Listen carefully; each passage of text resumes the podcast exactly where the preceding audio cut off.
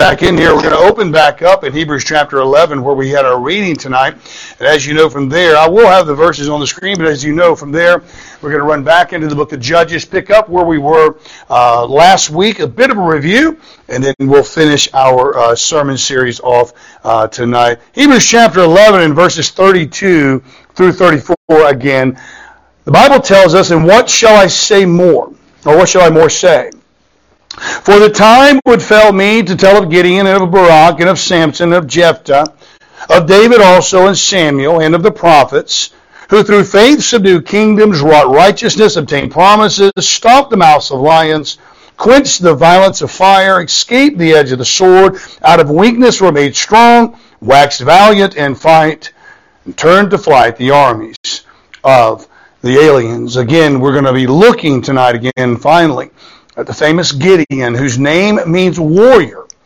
And we'll begin to address what we find in the mighty battle of Israel's deliverer. Again, let's bow our heads, if you will. Father, again, we ask that you would bless us tonight. We pray that you take our, our message, Lord, take the Word of God, take your message, and apply it into our hearts. I pray that we'd search our hearts, our souls this evening, dear Lord, and find if throughout these tests, before the battle was even laid, throughout these tests that these men went through, dear God, Allow us to ask ourselves where we would be found. Where we would be found should we have the test of courage, the test of cautiousness, Lord, and, and help us tonight be filled with the, uh, the spirit of confidence and let us move on, dear God, in the battle that we have every single day, uh, the spiritual battle for you in this life. Lord, we love you. We thank you. We praise your wonderful name and ask for your help this evening. In Jesus Christ's name we ask. Amen. Amen. And amen. So last week we closed, and again, seeing the set of numbers from week one and two, we saw that uh, that test of courage, if you will. We saw that that test of courage where 22,000 people showed up when, when Gideon had sent the message out to, to come and, and fight the battle with us so we can fight against the Midianites, fight and deliver Israel from uh, their oppressors. And, and we see that, that there was a test of courage because God said, you know what, there's too many people. You're going to receive the glory. You're going to receive the credit. You're not going to need to depend on me. And so the, he just had a simple question. Of all of you out there who are afraid and fearful, go home. And 22,000 of them in one single test, one single question left and went home because they were fearful. The Lord still had another test for them.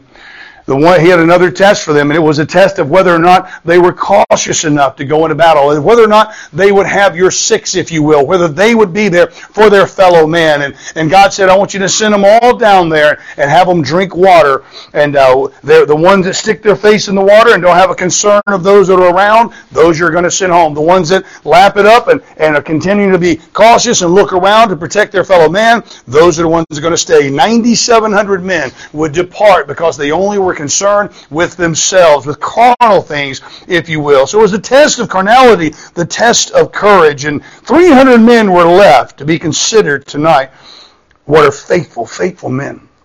And so as we begin to close this sermon series down, I, want us to stop and I want us to just to look over the past, uh, this being the fourth week of the, the, past three sermons and, and, and look at the, the depth of, of what uh, uh, courage is, what it means to be courageous in this life. And, and we have, it's easy to go back in the book of Judges when times of war and times of battle and you see, uh, you know, great men. I mean, here, here was here was uh, Gideon showing up, and he was just a young man, and he's there in the wine press threshing the wheat, and and uh, and the, the, angel of the Lord shows up with the appearance, appearance of the Lord Jesus Christ, and, and it's a theophany, if you will, it's what is known as, and he, he shows up and he says, "Thou mighty man of valor." Here's a guy in hiding, threshing wheat for fear of the Midianites. Yet God says, Thou art a mighty man of valor, because God knew what he was going to do with Gideon once he went through this test and once he established his army. So when we look back and we look at these tests of valor, these, these tests of courage in the Old Testament and even throughout history, it's sometimes it's difficult to relate with that because we're not men and women of war today. We're not getting up in the daytime and putting on a, a physical armor. We're not putting on a sword or carrying a weapon in our hands. And we're not going into battle here in the United Kingdom, here in Wales. We're not fighting for our life every day. We have a very soft living in the world that we live in today. And so some of you may sit here tonight and think, where is courage found in my life? if God would put me to the test, where would I be found? Would I be the one saying, Yep, I'm afraid, and be sent home, to go home to mama, go home to cook, or, or whatever that's going to be? Is that where I would be found? And I want to say this to you tonight, guys. There are things in our life that require courage, greater and, and, and, more, and even beyond sometimes of that in the midst of battle. I, I believe it takes, it takes courage to raise a child, to raise a family. It takes courage to be a parent. It takes courage to take the stand as a parent or as a husband or as a wife or as a son or a daughter. It takes courage to take the stand and do the right thing. It takes courage to stand up against, say, your friends or your coworkers when they want to do X, Y, and Z, and you say, no, that doesn't line up with the Holy Scripture. I'm not going to do it. It takes courage to be the one to say it. Hey, I'm happy to stand alone. Amen. The Apostle Paul very clearly said that at my first answer, no man stood with me, yet the, the Lord stood with me. That's where courage comes from. Is your faith tonight, is your faith strong enough tonight in the holy, written, preserved, purified, perfect Word of God to be able to stand by yourself in the midst of your workplace, in the midst of your family, your friends, wherever it may be, and take a stand on the truth of the Word of God. That's going to take courage. Amen. I've done it. I'm sure that you've done it, and you know that it is a great and strong t- test to say, I'm not going to be part of the crowd. I'm not going to do what 90% of everyone else is doing. I'm going to do the things that are pleasing to God. That's what I'm, that takes courage, my friend. Concern and being, uh, or being concerned of yourself more concerned with other people than yourself. We saw that group that went down where 9,700 of them just stuck their, their face in the water and they drank the water because they were only concerned with their own personal needs. It comes right back to understanding who and what God is and that He will take care of your personal needs. I preached out of John chapter 6 this morning where the Lord Jesus Christ had, had, uh, had told the people that followed Him, and they only followed because He had a full belly from the feeding of the 5,000, which really was 20-something thousand people out of uh, five loaves and two fish. And so, you know, they followed Him, and now, you know, He rebukes them a couple of times. They rebut, and then He comes back. He says this. He says, you know, He said, He says, labor not for the meat which perisheth it. We know what that is. That's the meat that we eat every day whether it's fish, whether it's ham, whether it's whatever it is that you eat in your life, and labor not for the food for what you're wanting today. That's going to give you a meal for the next, uh, a full belly for the next two to three hours. He said, but rather for the meat which endureth unto everlasting life. And that meat is a spiritual meat. I told our, our I told our church this morning in up north, I told our church this morning that that that circle in your Bible that first word meet in that verse. And I said draw a line out, and you need to write carnal, temporary, right there. Because we all know that we're more than likely going to leave here. We're going to have some type of meal tonight, and we're going to wake up tomorrow morning. We're going to be hungry, aren't we? We're going to eat a breakfast tomorrow. My wife's convinced that I'm always hungry, and I am. I'm hungry right now, you know. But, you know, we're going to eat breakfast in the morning, and then about an hour or two hours, maybe three hours later, our stomach's going to growl. We're going to get hungry. That's the meat that perisheth. That's the carnal meat. That's our, that's our desire. That's our, our needs, our sustenance for right now, this moment.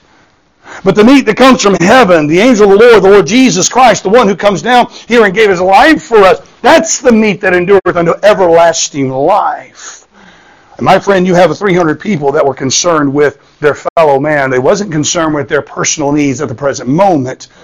They were concerned with how can I make sure my fellow man are protected. That's the ones you want to go into battle with. Those are the ones that were cautious. Those are the ones that were courageous. We find those 300 men that God gave unto Gideon to be faithful men, people you can count on.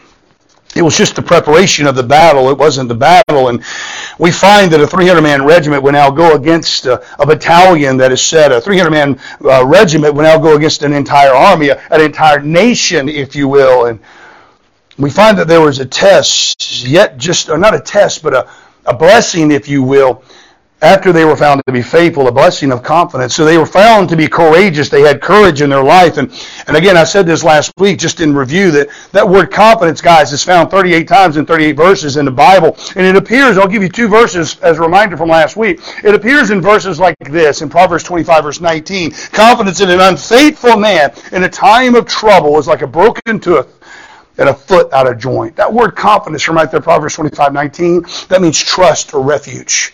May I say this to you tonight that you need to understand that if you put your faith and your trust in someone who is unfaithful, it's going to hurt you.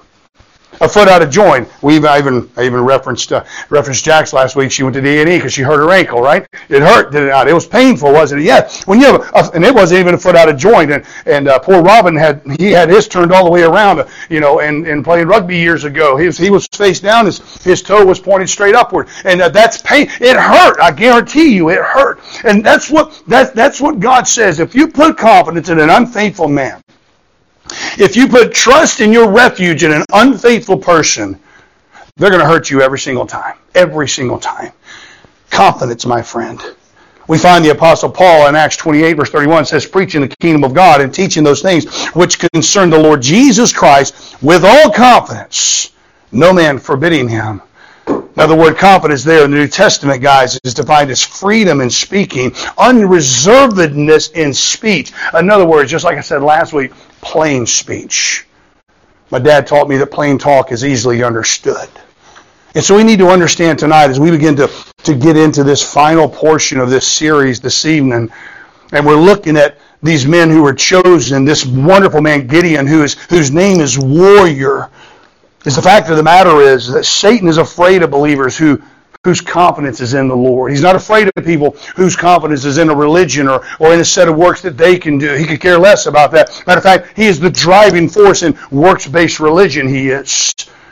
My friend, I'm here to tell you right now that we need to understand that we saw the confidence last week that was given unto Gideon as a result of the Lord providing a dream to the enemies of Israel. Uh, Gideon would hear this conversation concerning the dream, and it was from that point forward those courageous men, Gideon himself, were able to sum up the confidence. And, we'll just read it real quick. And Judges 7, verse 13 says, and, and when Gideon was come, behold, there was a man that told a dream unto his fellow and said, Behold, I dreamed a dream, and lo, a cake of, of barley bread tumbled into the host of Midian, and came unto a tent, and smote it that it fell, and overturned it that the tent lay along. And his fellow answered and said, This is nothing else save the sword of Gideon, the son of Joash, a man of Israel, for into his hand hath God delivered Midian and all the host. Guys, his heart was settled from this point forward. He, he had looked out there. He had sent the messages out all throughout these uh, select tribes, and, and 22,000 men show up, which is a huge, uh, huge uh, group of. I mean, 32,000 showed up. 22,000 went home. After that, 9,700 of them departed, and he was left with 300 out of the original 32,000 people that were there. And so, just like Gideon, who was blessed with over 300 men full of courage and commitment as a result of their confidence in the Lord, guys, we tonight can exercise the very same confidence, the very same courage, the very same commitment in our life because we have the assurance that God has given us. And I don't believe many of us, many a times, have really bought into that type of confidence of what God has done for you and I. The things that He has really done for us both. What He has done in our life and what can be done and how we can have that courage. Again, like I said, it takes courage in life to do the things that we have to do many a times. It takes courage to be a parent. It takes courage to be a husband, to be a wife, to be a son, to be a daughter, to be a business owner. It takes courage in those things to stand up and say, listen, I'm going to be counted if it's just me standing up. I'm going to be counted for the Lord Jesus Christ. And why can we do that? 1 John chapter 4, 4 says, Ye are of God, little children, and have overcome them. Why? Because greater is he that is in you than he that is in the world. Man, I tell you what, you ought to write that table, uh, you'll write that verse on the table of your heart. And when this world gets dark, and when problems come your way, and when irritations come your way, and struggles come your way, and when fear begins to meddle inside of your life, and, and uncertainty begins to come over here, you need to take a step back and say, hang on a second, am I fearful? Am I going to run home to mama? Am I going to run home and, and become a cook? Or, am I going to do that? Or am I going to stand and fight? Am I going to have the courage? Am I going to be committed because I'm going to trust this word over what I see in the world today? And I got the confidence because I'm looking right here. I'm looking at the Holy Scripture because greater is He that is in me than he that is in the world. This world's got nothing on you. This world's got nothing on any of it. If you got Jesus Christ inside of you tonight, there ain't nothing this world can do. Labor not for the meat that perisheth. Labor not. So our final two points this season, uh, the, this evening, and we'll we'll close this sermon series out. We find that our test of confidence, our blessing of confidence, if you will, it's seen only, listen very carefully here, and this, this is probably going to be a, a word that, uh, that many of us don't like to use. Because, you know, we want to be our own people. We're our own people. Nobody's going to tell me what to do. Uh, you know something, 51 years of my life, I'm, oh, someone's always going to tell you what to do, all right? Yeah, but I'm going to retire. Nobody, no, tax man's going to tell you what to do, okay? Uh, the police officer, they're going to tell you what to do and how you're going to drive. You're always going to have somebody telling you what to do. That's just, that's life. And so we find that this test of confidence, this confidence that Gideon was able to receive. God said, Go down there and I want you to listen to a conversation that they're having. And that guy said, I had a dream. There's a barley loaf, which is the weakest of all uh, bread that there is. It rolled down the hill, it knocked over the tent. And that boy that listened to it said, That's nothing more than Gideon, the sword of Gideon. Oh, my soul, we're in trouble. That God that they serve over there, He's given us all in to His hands. We're done with. Boy, Gideon came back with all the confidence in the world, but that confidence is only seen in the midst of compliance, guys. In the midst of compliance. Judges chapter 17, or Judge 7, and uh, verses 15 through 19, the Bible says, And it was so when Gideon heard the telling of the dream and the interpretation that, thereof, that he worshipped and returned to the host of Israel and said, Arise, for the Lord hath delivered into your hands the host of Midian. And he divided the 300 men into three companies, and he put a trumpet in every man's hand and an empty pitchers, uh, with empty pitchers, and lamps within the pitchers.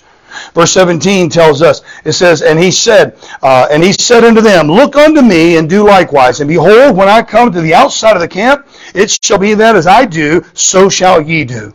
When I blow uh, with a trumpet, and I and all that are with me, then blow ye the trumpet also on every side of all the camp, and say, The sword of the Lord and of Gideon. So Gideon, the 300 men that were with him, came unto the outside of the camp in the beginning of the middle watch. And they had but they had but newly set the watch, and they blew the trumpets and brake the pitchers that were in their hands. Well, I tell you what, compliance. How, how does that factor in? The Lord said, "Listen, if you want confidence, you're going to have to go down into that enemy's camp. Those people that hate you, you know the same people just moments ago you were over in the wine press afraid of threshing wheat? You know the guys that when I when I came when I first saw you when I came and I called you a mighty man of valor and you started going yeah but yeah but yeah but I'm from the weakest tribe and out of the weakest tribe I'm the weakest family and everybody I'm the runt of the litter my entire family. How am I I'm over here afraid. I'm I'm just trying to thresh wheat so I can get a little bit of a meal. And now God says I want you to go down into the midst of the camp and there you're going to hear some people talking and he did say unto him, If you're afraid to go by yourself, take your servant with you. Take your buddy here. And he did. He took him with him. God gave him two options. Go by yourself or go with this guy. He didn't give him, there was a third option he could have chosen. And that was no, not go at all. You see, he could have said, eh, I'm not going to go. I'm just going to be a servant rest of my life. I'm going to be a slave, a, you know, I'm not going to go. He gave him two options. You can go with you by yourself, you can go with your servant. There's always that option. But you know the problem over here? When you say, well, I, am just going to choose, I'm going to choose not to choose, you, you don't have that. You have the choice. This is not going to make any sense to you. I understand that because it doesn't make much sense to me, but I know it's true. You have the right to choose, but you do not have the right not to choose because no choice is a choice. But once you make the no choice, you can't choose the consequence. Does that make sense to you tonight? And that's where Gideon was. Again, he's like, look, man, you, you said I'm going to be the deliverer. You called me a mighty man of valor. And now you want me to walk down in the midst of the night, in the midst of this camp, and just listen to someone? Eavesdrop on the conversation and something's, I'm supposed to get something out of that? He went anyway, didn't he? Compliance, my friend. And so when Gideon comes back, he comes back to the army of 300. He says, look, this is the battle plan. This is the strategy. You're going to get you a, a trumpet over here.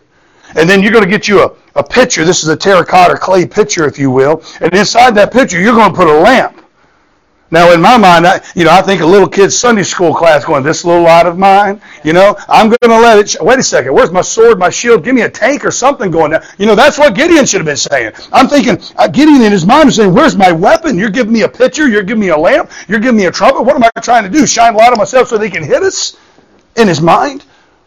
Give me a sword, give me a shield, give me something. Instead, he got a clay pitcher, a lamp, and a trumpet. But remember, as Paul said, the weapons of our warfare, they're not carnal. We could be the strongest people, mentally, emotionally, and physically, on the face of this planet. It's not going to help in the midst of the spiritual battle that we have in this world today. Our weapons of, war, of this warfare are not carnal. Here are 300 people who did not question. Number one, let me stop for a second. Gideon, when God said, go do this so you listen to that dream, get the confidence that you need, he went down there. Compliancy. Now you have two. Now you have him coming back saying, "This is what we're going to do. We're going to we're going to be the Midianites are going to be delivered in our hands. We're going to have freedom. It's just right around the corner. God has given us these people. So I want you to take a trumpet, play some music. I want you to take a pitcher, a clay pitcher, and I want you to take a lamp. And not one of these men do we ever have a record here of these 300 men who are faithful, who are filled with courage, who have commitment, who have the confidence God has given them. Not one of them question his leadership, question his strategy. They did not doubt, they did not bicker, they didn't call for a meeting. They simply complied with the order. And it's the same thing with our Bible, beloved. If you want to get a blessing out of the Bible, you're going to pick it up and read it.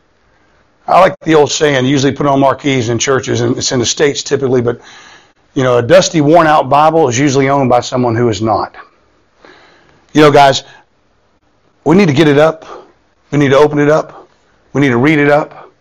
And we need to obey it. It's that simple. A life of compliance. We find this little man who was, guy was just threshing wheat. God showed up and said, You know what? You're going to be the deliverer. You're a mighty man of valor. This is who you are. Everybody else thinks you're weak, but this is what you're going to do. And he said, Okay. He complied. My friend, when we trust in the Lord, we can have the victory in our life.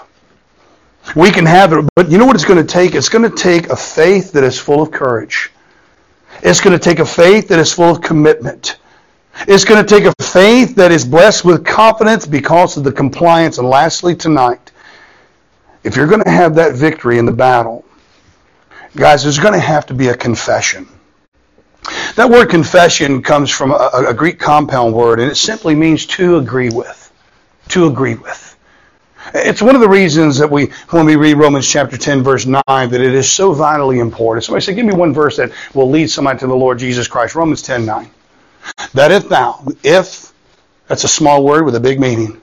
That if, that is your conditional word right there. If this, when you see that if thou, if you, you got to get past that point. So there's the condition. What is the condition? That if thou shalt confess with thy mouth the Lord. Now I'm going to stop right there. I know the rest of the verse, and I'm going to quote it here in just a moment. But if you cannot agree that Jesus Christ is Lord, Lord meaning God, God of all, you can't get to the salvation bit. That if thou shalt confess with thy mouth the Lord Jesus and believe in thine heart that God hath raised him from the dead, thou shalt be saved. You say, preacher, how can he be God raise himself from the dead? Because he's God. It's that simple. It's the Holy Trinity, God the Father, God the Son, God the Holy Ghost.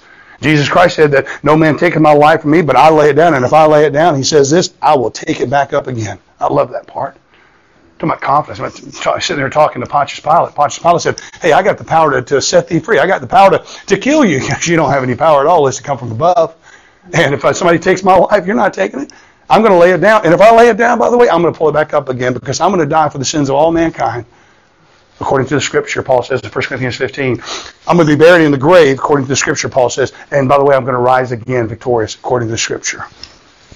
There has to be a confession there to acknowledge, to agree with. Judges chapter 7 and verse 20, this is what we find here. The Bible says, and the three companies blew the trumpets and brake the pitchers and held the lamps uh, in their left hands and the trumpets in their right hand to blow withal. And they cried, the sword of the Lord and of Gideon. Now, I've heard some people some Bible correctors, Bible haters. You guys know me well enough. I'm a, I'm a biblicist. I believe every word, every jot, every tittle. I believe every punctuation mark that is in there, that God put it there for a reason. And they say, well, why did they say and Gideon? You guys remember that dream? The little barley loaf rolled down the hill and knocked the tent over, and the guy said, man, listen, that barley loaf is nothing but the sword of who? Gideon. That's the sword of Gideon. We're done with. So when those when those boys took that trumpet and they blew that trumpet and they broke, broke those pitchers and they're seeing three divisions of these 300 men, one over here, in here, one in the middle, one over there, and they see that whole valley light up, and those trumpets echoing off those mountainsides, and then that shout, the sword of the Lord, that's first. Oh, by the way, remember that dream? End of Gideon. Beloved, I'm here to tell you tonight just the right moment, he smashed the pitcher, blew the trumpet, and the torches were lifted up. They confessed the sword of the Lord and, and of Gideon, and with 300 voices in one accord, absolute pure terror went through the camp of the Midianites. There's three things that we see here in the midst of this confession. We see that trumpet represents a sure vitality. A sure vitality. 1 Corinthians 14, 8 says, For the trumpet, for if the trumpet give an uncertain sound, who shall prepare himself to battle?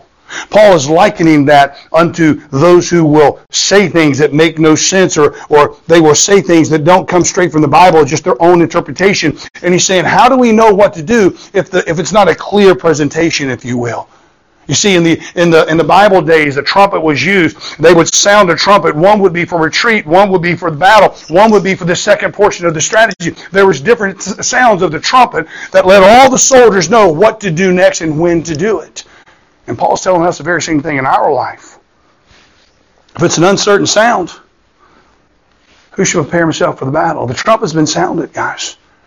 And the trumpet is clear. It's a represent, representation of the sure vitality the picture, my friend, the picture, very important, reveals sacrifices validity. 2 Corinthians 4, verses 6 through 12 says, For God, who commanded the light to shine out of darkness, has shined in our hearts to give the light of the knowledge of the, of the glory of God in the face of Jesus Christ. But we have this treasure, watch this, in earthen vessels, that the excellency, that's your body, by the way, Adam means dirt. It means it means dust. Adam means red. It means dust. Adam was created from the dust of the earth. And, and so our bodies are likened unto an earthen vessel. And he says there that we have this treasure. That treasure is the Holy Spirit of God, the light of the Lord Jesus Christ. We have this treasure in earthen vessels that the excellency of the power uh, may be of God and not of us. We are troubled on every side, yet not distressed. We are perplexed, yet not in despair. Persecuted, but not forsaken. Cast down, but not destroyed. Always bearing about in the body the dying of the Lord Jesus, that the life also of Jesus might be made manifest in our body. For we which live are always delivered unto death for Jesus' sake, that the life also of Jesus might be made manifest in our mortal flesh. So then death worketh in us, but life in you. Guys, this is our earthen vessel. And we have the light of the Lord Jesus Christ inside of us, but our lives must be broken for Him. Just like that picture, our life must be broken for Him so the light of the Lord Jesus Christ can shine forth into this world. Man, I go back to week two. I go back to that test of commitment. What are you concerned with tonight? Is it all about me? All about you? Are you going to go down and get that drink of water and shove your face inside that water so the next predator can come your way and bite your head off? I told you guys stories. I, I you know, I grew up in Florida. I grew up uh, alligators all over the place. I mean, we see them all over. I mean, they were just that was nothing, just an alligator, you know. And uh, but you know, you know, when you see the alligator, you should never be afraid. It's when that little head goes, whoop, and you don't see them. That's when fear should set in. Because they quick, they run up to 45 miles an hour in short stints. I can't run that fast. At all. I don't want to run that fast. Uh, I'm saying this to you tonight, guys. That our life can't be summed up just about ourselves. They took those pictures out. People said, why in the world is he taking pictures? Because it represents us broken for Jesus Christ so that his light can shine forth in the world. My, my life is not lived. It should not be lived for me. It should be lived for others. People want to, we, we like the little acronym about what joy means. It means Jesus, others, yourself. That's the order of life. Jesus first, others second, and then yourself last. And there's nothing wrong. It's great. A little Sunday school acronym, I understand, but it's, it's good. It should apply in that in our life. And that's what we see the victory here tonight. We see the, the representation of the pitcher uh, in their hands. When they broke the pitcher, it's a sacrifice sacrifices validity. And lastly, we find that lifting the torch, it reveals a steadfast victory. In verse 21 of Judges 7, it says, And they stood every man in his place round about the camp. Watch this. And all the host ran and cried and fled. No knives, no arrows, no cannons, just the glorious light shining out of darkness. putting the fear of God in people's lives. Stood there. Guys, you know what they did? Can you think, just think about, we're almost finished, guys. Just bear with me. They stood there, compliant, full of confidence, no sword, no shield, no catapult, nothing. But a pitcher with a lamp inside of it and a trumpet. He said, We're going to trust you. Our confidence is in the Lord because the Lord has spoken to you, Gideon. We're going to break these things. They broke them. And they didn't even have they didn't have a pitcher they could throw at someone. They had a lamp. You know the carnal mind would say, Well, you're just shining a light on. Here I am. No more darkness, no more hiding, no more no more element of surprise done with it. That's not what it was. God was going to get the glory for this, and God should always get the glory. They stood there regardless of what the enemy may do regardless of the reaction of the enemy in that valley that night, they stood there. They stood and they waited to move. This is a warrior, my friend. This is what warriors do. Is they listen, they trust, and they obey what God has given us. And Gideon is a man who is a warrior by all accounts, but not because of his ability, but like I said last week, it was most important, most of all, because of his availability. So we got to ask ourselves tonight as we steadily close what time are we setting aside for the Savior of mankind?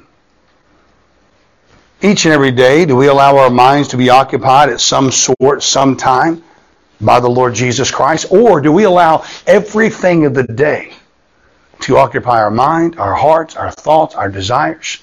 The next thing on the tick list, next thing in the book, next meeting, next schedule? Do we allow that and we just put God back over here? Say, well, you know, I'll meet with him on Sunday. He meets with us more on, than on Sunday. But we need to take time. We need to set time aside and stay in the battle day after day if we're going to follow the pattern given by the warrior, Gideon. C.H. Spurgeon said that faith laughs at that which fear weeps over. Faith is the fountain and the forester of obedience. Gideon's faith stood the test of courage. It stood the test of a commitment which passed down and granted him the gift of confidence, followed by the soul's compliance coupled with a, a confession. And because of that, my friend, because of those things tonight, he was victorious.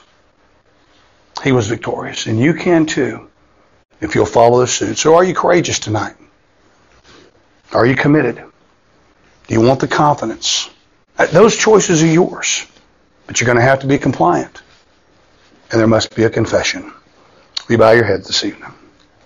Father in heaven, we thank you, Lord, for the opportunity and time for the night. We thank you for the message, Father. We thank you for your holy scriptures. I ask you tonight, dear God, that as we ended on that final point of a confession, my prayer, Lord, would be this simply I pray that any soul, Lord, within earshot of this sermon, be it present tonight or be it via online or weeks, months down the road, if their confession for the Lord Jesus Christ and the salvation has not been sure and sound, I pray that conviction would set in for their dire need to accept Jesus Christ and the free gift of atonement tonight.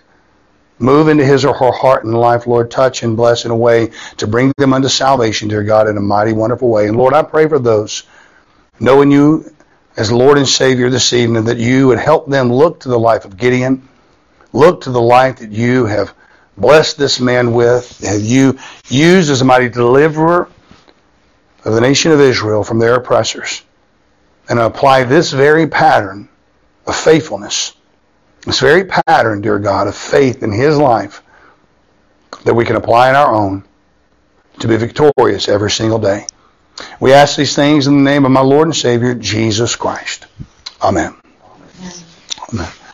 I hope and pray that the preaching and teaching of the Word of God was a blessing to your heart.